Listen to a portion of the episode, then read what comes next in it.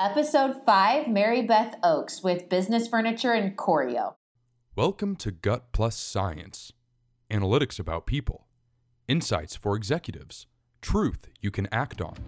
A high energy, fast paced, results oriented exchange featuring employee engagement evangelist and CEO, your host, Nikki Llewellyn.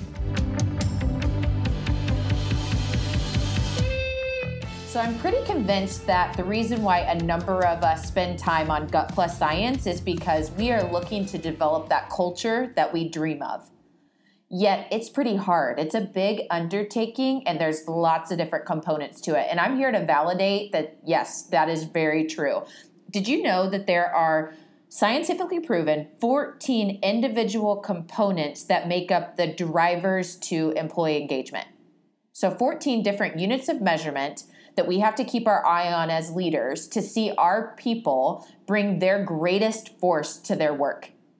Wow, that's a lot. Well, today we're going to dive into one of those, and one of those is trust.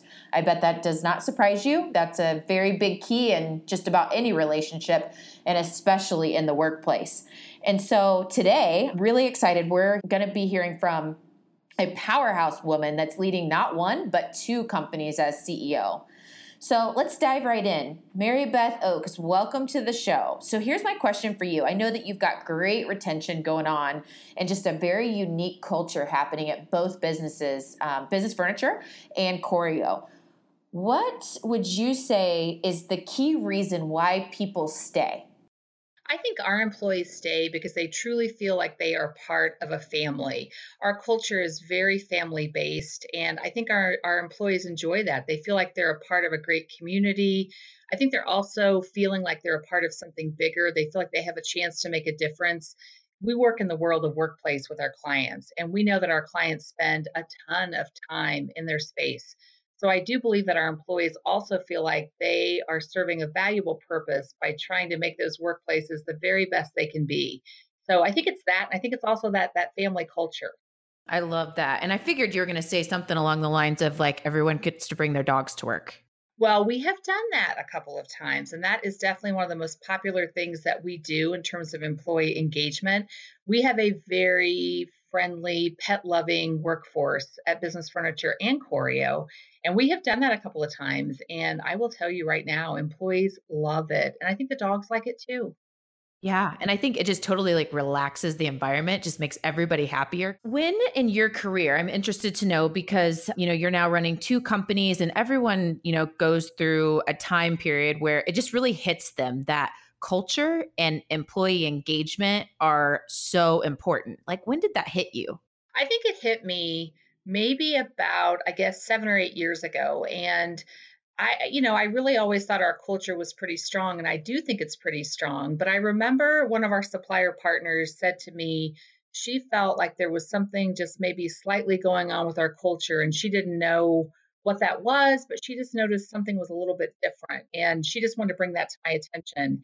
And what I started to realize by talking to our employees, they did feel like they wanted more information, more communication, you know, more opportunities to build a community. And I think it hit me right then and there that I had a big chance, a big opportunity to try to work with them to make our culture even better because I know today's workplace is very competitive and you were talking about, you know, talent as being one of the number one concerns, if not the number one concern. And I know in our business that is our number one concern having that best talent. So that's when it hit me, probably seven or eight years ago. And you've talked a lot, like when we've talked one on one, and now you've said it um, just in the couple of first minutes here, that the family feel that you create has become really important. Tell us what that looks like, or some suggestions for our listeners on how to create that family feel. Well, we are a family business to start with. So I think that is part of the reason that our culture does feel like a family. I think we truly care about each other. But also, actually, in our space, you know, we felt like in our old space, we did have a lot of walls and a lot of physical and barriers that prevented teams from working together effectively, even really good spaces for people to come together to form a community. So in our new space, you'll find that it's generally very open so that people have great access to one another. You'll find it's a very transparent type of a workplace, but we also have places to go when people do need to collaborate, you know, behind a closed door or even if you just need one on one time to focus, right? So we try to give people flexibility and choice and control. But those open spaces really do promote that sense of family, that sense of teamwork. We have a great social hub right when you walk through our front door. And throughout the day, you will see employees having conversations there, having meetings, enjoying breakfast, enjoying lunch. And that's really what that space is for. Not only do we want our employees to form great, you know, work relationships, but we want them to also have wonderful social connections and to feel like they're really a part of a family and something bigger than just themselves. That's great. I'm going to take just a quick break for us to be able to hear from our sponsor. But when we come back, I want to learn a little bit more about how important it is to create space that um, helps to attract and retain employees. So we'll be right back.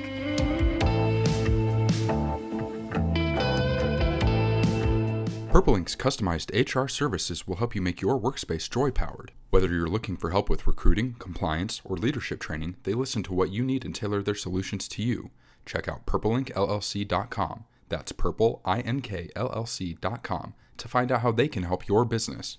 And look for the Joy Powered Workspace podcast wherever you listen to podcasts. Okay, mm. Mary Beth, we're back. And I love that you're talking about your world of what you create, which are these very inviting environments where people can be productive at work. That's that's your expertise. And it's also a key to how you've developed your culture. What I would love to know is in my world in employee engagement people often say oh well you're supposed to have you know foosball tables or you need more snacks or soda machines or beer. And i'm always fighting that battle. I'm like that's just a tactic. Of course there's some organizations that do that and they do it well which is great but it's not a universal approach. Help our listeners understand uh, what are the first steps that they start to go through when thinking about how to create that space that attracts employees I would say, you know, every client, every organization has their own unique way of working, their own unique culture, right? So we like to start with doing some basic research around really understanding what are the gaps in the workplace and what can we do to make the workplace even stronger. So we start with a lot of research. We are big believers in data. I think data helps to drive change, it helps to just to drive effective decision making and that is how we end up with you know really good you know great workplaces i feel so if I think about our own space, we started with research. And what we realized in our old space, we had lots of walls, lots of barriers. We felt like teams did not come together easily. Sharing information was difficult, communicating was difficult, getting together even to be innovative and, to explore new ideas. It was just very cumbersome. That's what we learned from the research. So we learned that we needed to create an open space that brought people together, but we also realized that people do need spaces for individual privacy, for focusing, for creating. So I think it's truly a blend. I like to say it's all about creating an ecosystem of different types of spaces that help each employee to do their best work. So depending on what you're trying to get accomplished at any one time, having a space that, that gives you that opportunity is wonderful. I think what else is happening in the world of workplace, the lines are really being blurred between home and work. And I do think that what's really different now is that employees like to come into an environment where they have flexibility and choice and control on how they do their work and where they do their work. And I think they're also looking for softer types of spaces, spaces that really do feel more like, you know, your living room, your family room, your home office. So softer spaces, more comfortable spaces, some spaces that really might function more like a traditional desk, but other you know spaces that might function like a lounge chair with an ottoman. So giving people choice so they can change their posture change how they're working throughout the day really giving them that choice and control and that flexibility. I had a colleague from an organization that we work with say something very profound to me. I asked him what he wanted the space to feel like at his organization and he said to be honest mary beth i wish our space could feel like saturday morning and it really struck a chord with me because if you think about Saturday morning, you wake up and the possibilities are endless, right? And you feel comfortable. You can get so much accomplished. You can be so effective. You can be so productive. So I think, you know, having a space that feels like Saturday morning is definitely a great way to attract the best talent and hopefully retain the best talent. I love that because it was like um, he led you with a theme that then you could start to create a visual around Um, that is really neat. So I just think like down that you said two things in this. One, the importance of research and data in making changes is so important. And then having a theme so that you can paint a vision for where you're going. I'd love to know about a leader in your life that comes to mind when you when you think of somebody you look up to or was in your path along the way and just really inspired you and your leadership style. So this is kind of an interesting thing. I don't know if everybody would list their spice uh, their spouse as being like the most, you know, influential mentor or leader in their life, but I would have to give that credit to my husband. I met him 26 years ago and I have always been inspired by his leadership, by his vision, by his passion for what he does. I love the way that he can look out ahead and just see what's coming next and build a plan around that. That's just very inspiring to me. I love the fact that he's also very uplifting. He is always about giving people opportunities to grow and to develop and to stretch.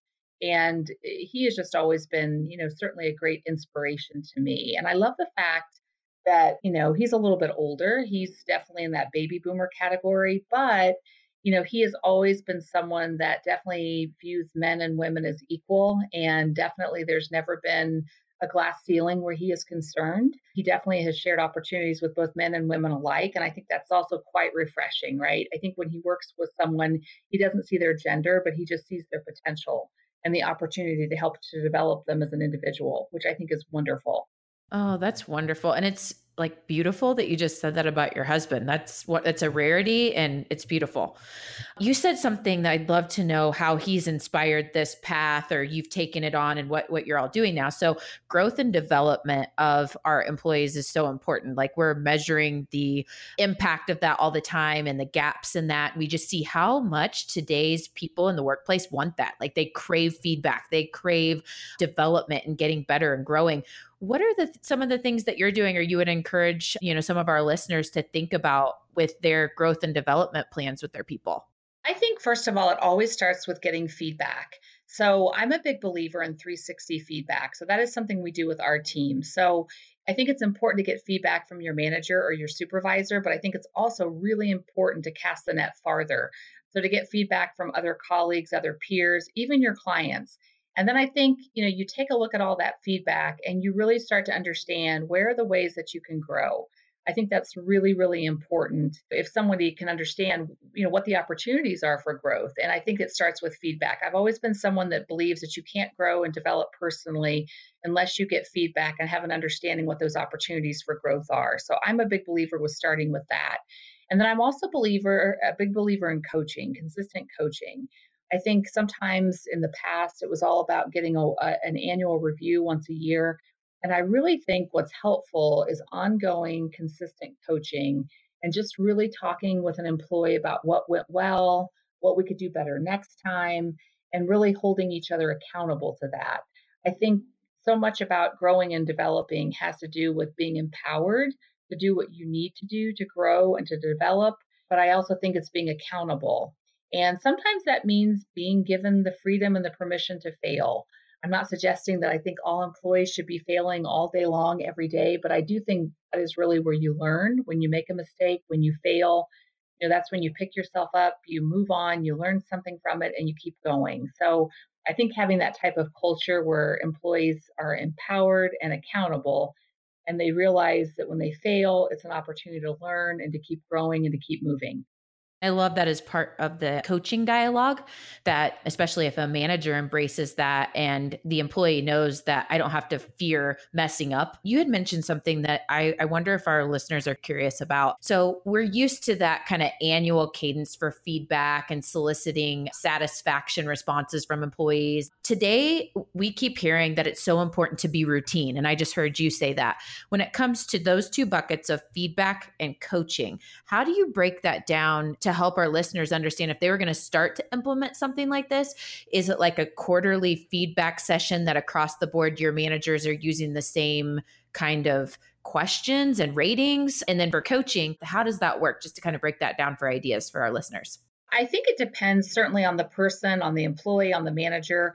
But like I know with the folks that report to me, you know, one one on ones are really important.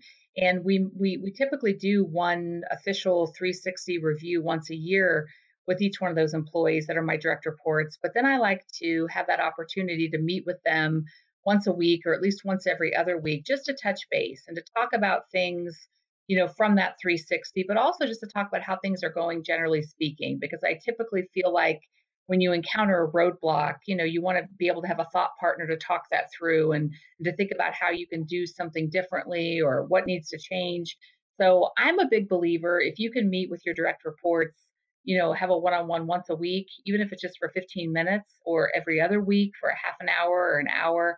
I think that is tremendously helpful just to build trust, to build that open dialogue of communication.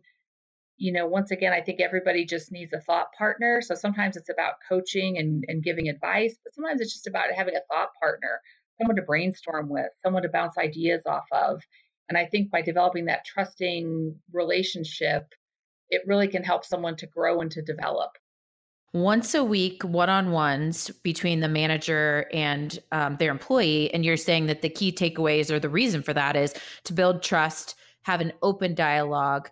Uh, be able to create that platform where employees and managers embrace and learn from their failures and just dedicated brainstorming time. Exactly. I think it helps. And, and and that way too, you know, if, if it happens in between too where you talk and connect, that's great. But at least you know you have that one dedicated time where you can always, you know, count on that opportunity to share and, and to to build that relationship. Love it. So Mary Beth, what is your like all-time favorite book or maybe one that you've read recently that you'd recommend? I'm a big fan of Daniel Pink. I love the book Drive. It talks about what motivates people and I think another aha that I had about culture and engagement, particularly engagement, I was wondering why sometimes employees become disengaged. And, and what I read about in Daniel Pink's book is that people do want to master what they're doing. And so you become disengaged if you feel like every day you're encountering roadblocks and you're not being able, you're not given the chance basically to move forward with what you're doing in your job, right? Every day you meet those roadblocks. And that's one of the reasons that people start to become disengaged. So I think that is a great book just about the human mind and about what motivates us. I think sometimes we think it's all about money or promotions. Um, and a lot of times that's part of it, but that's not the whole story. So I think that's another good book about just human motivation. Yeah, I love both of those books. And I just attended a workshop maybe three weeks ago or so, and it broke it out, the motivation of employees broke it out into four different quadrants and then broke down like the percentages of average, uh, the average employee and like what drives them. And I think money was third. I think purpose was first. But the point, my point in saying that is feeding off of what you said everybody's different. And this is the importance of having one on one time so regularly because you need to know if one employee on your team is completely motivated by money, then that's how we need to help speak to them about like what they're there to accomplish. And who knows, like the reason for being motivated by that money is they're, you know, given 50% of their earnings back to a nonprofit they created. We have no idea. Doesn't mean they're selfish or whatever. But I think making sure that we spend that one on one time really understanding their why and what motivates them so that we can truly speak into their life and it makes all the difference in the world. You know, you talk about that money motivation. I think you're right about that. And, you know, sometimes, like I think about my own mom, my mom was a single mother raising four daughters and maybe she was money motivated and, and really her motivation was being able to to care for her children right to make sure that we had a good life and could have an education and all the things that we needed so i think you are right understanding what motivates somebody whether that's money or purpose or status whatever that is, trying to meet them where they are and, and help them to get what they're desiring to achieve. I definitely want to hit on the importance and the reason why we named this show Gut Plus Science. We believe that leaders have to have a hybrid of trusting their gut, going with their learnings and their experiences and you know sharing those with others but using that in their decision making but not only gut. It can't be like well the last 3 people said this so I'm going to make a decision based on what I'm hearing. You got to mix that with science and data. When it comes to leveraging your gut to make decisions about growing your business and developing your people, and then also leveraging some science. Anything you'd like to expand on and how you kind of mix the two? You may have a gut feeling about what you're trying to create and what you want it to feel like. That that gentleman told me he wanted it to feel like Saturday morning. So that's kind of a gut feeling. But I think it's really important to back that up with the research and to really help you to make very specific decisions based on the research and the gut. I tend to be as a as a CEO, I tend to be not the biggest numbers person, but I will tell you, I have learned in the past 5 or 6 years to rely more and more on data. I think my gut is still a very valuable tool. My instinct is a very valuable tool, but I also know that, you know, when making a decision, having more data rather than less definitely helps me to make better decisions. And it's funny how that that data can come in so many different forms. I mean, that's numerical data, that's talking to other people, but I do think I make better decisions when I'm when I have different sources of information to support my instinct the one thing I would say to other CEOs never underestimate the power of your culture because I am just truly a big believer. Everything I have learned in my professional career indicates to me that a good employee experience leads to a great customer experience. I think you have to have both things in place. And I definitely have learned that. I feel like I know that for sure. I think that sometimes it's easy to think culture is something fluffy that doesn't really matter. But I know that a great employee experience equals a great customer experience. I think the other thing that I've really learned is that, you know, I want our employees to be happy generally speaking, but I don't think you can mis- I don't think you can assume that because an employee is happy that that means that they're engaged in what they're doing in their job. I think it's two different things. And so I think you have to make sure you separate that out and, and really think about truly what does engagement mean and it's so much more than happiness I've heard some leaders say they think it, you know, that a happy employee must be engaged, and that's not always the case, right?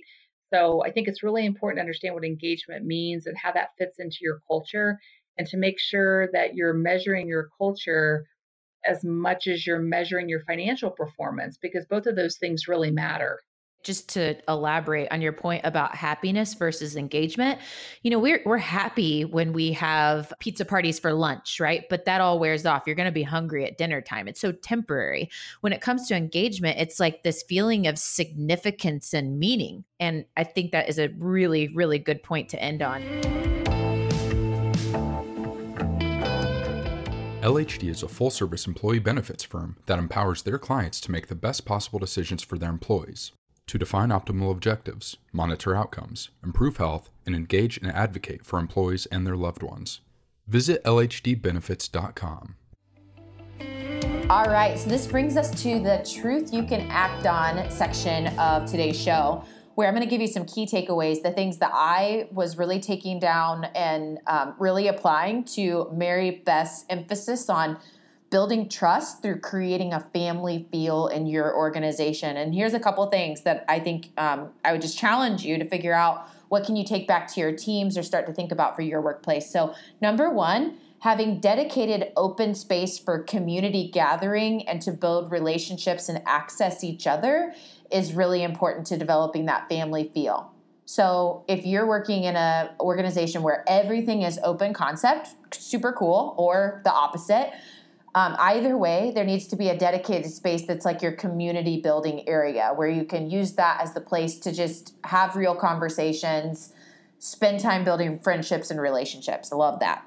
Number two, having as a leader the guts, if you will, to challenge your people to grow and develop and have real conversations that say, I really care about you and I see you being able to do this, inspiring them to take that next step in their journey to grow and develop and being that accountability in their life to do that. It says a lot and I think that is a key builder to trust and you know think about what your parents typically do for you is they're challenging you and not just going the easy route of like just get these things done and check the boxes but step outside your comfort zone and work to develop and grow. I think that is great.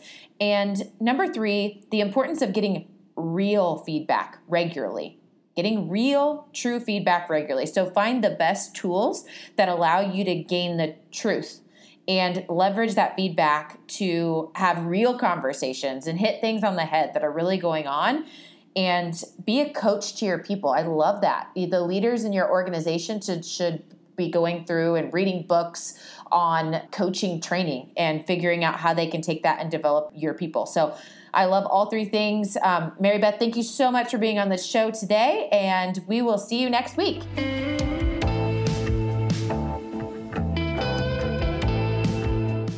Did, did we get that? Did we just change the world?